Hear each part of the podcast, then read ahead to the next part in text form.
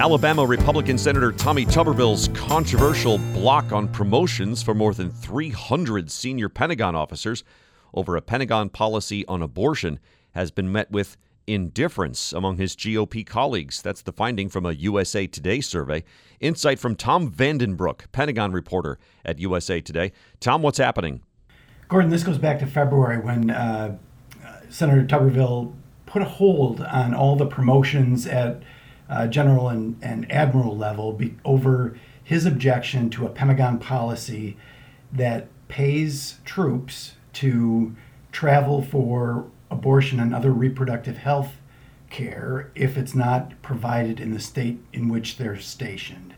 So, for instance, if there's a young soldier in, at Fort Hood who cannot get reproductive health care or an abortion, the Pentagon will pay that uh, soldier to travel to a state where that procedure is provided.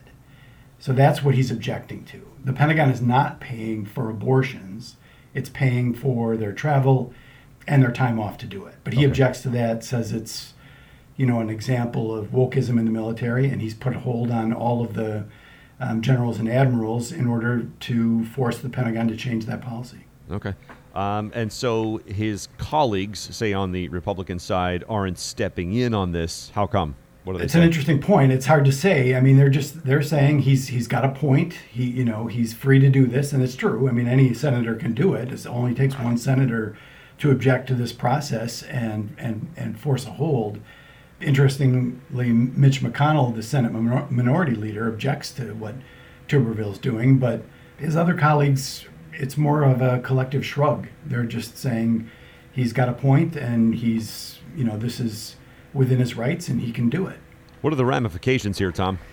Well, that's the murky part. The Pentagon says it's starting to create some chaos in the ranks. Uh, if you don't have, you know, Senate confirmed people in positions of authority, including in a couple of weeks the chairman of the Joint Chiefs of Staff, you have acting officials who are doing those jobs and they don't have the authorities that someone with Senate confirmation has. Also, it will mean when General Milley leaves as chairman of the Joint Chiefs of Staff, the vice chairman has to step up, cover the chairman's duties as well as his own. Mm. So you can see where this this could cause problems.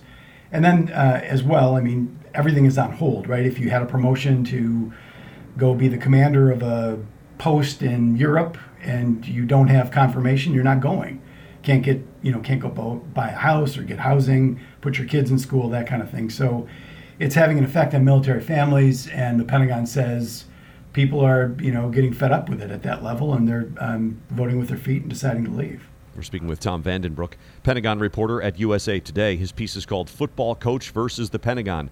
Why Tuberville's GOP colleagues aren't stopping his abortion showdown. What's typically the process for a promotion like this?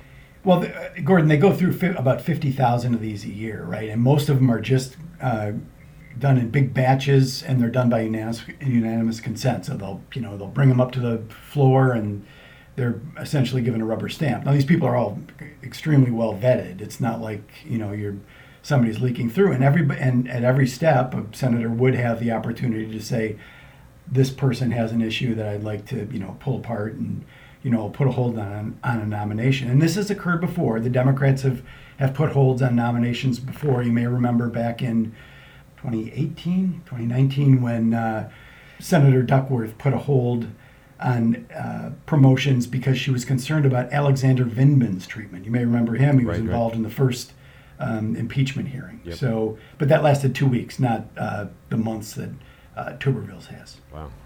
Uh, I guess it must be asked, since it's this particular branch of the government we're talking about, is the country less safe because of this?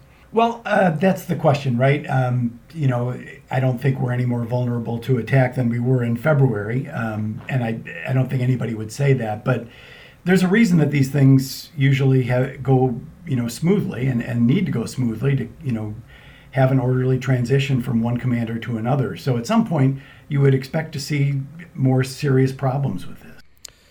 That is Tom Vanden Brook, Pentagon reporter at USA Today. Meanwhile, Senator Tuberville told senators that he will attempt to force a one off vote today to confirm General Eric Smith to become the new commandant for the Marine Corps, while he maintains his blockade on more than 300 other military promotions.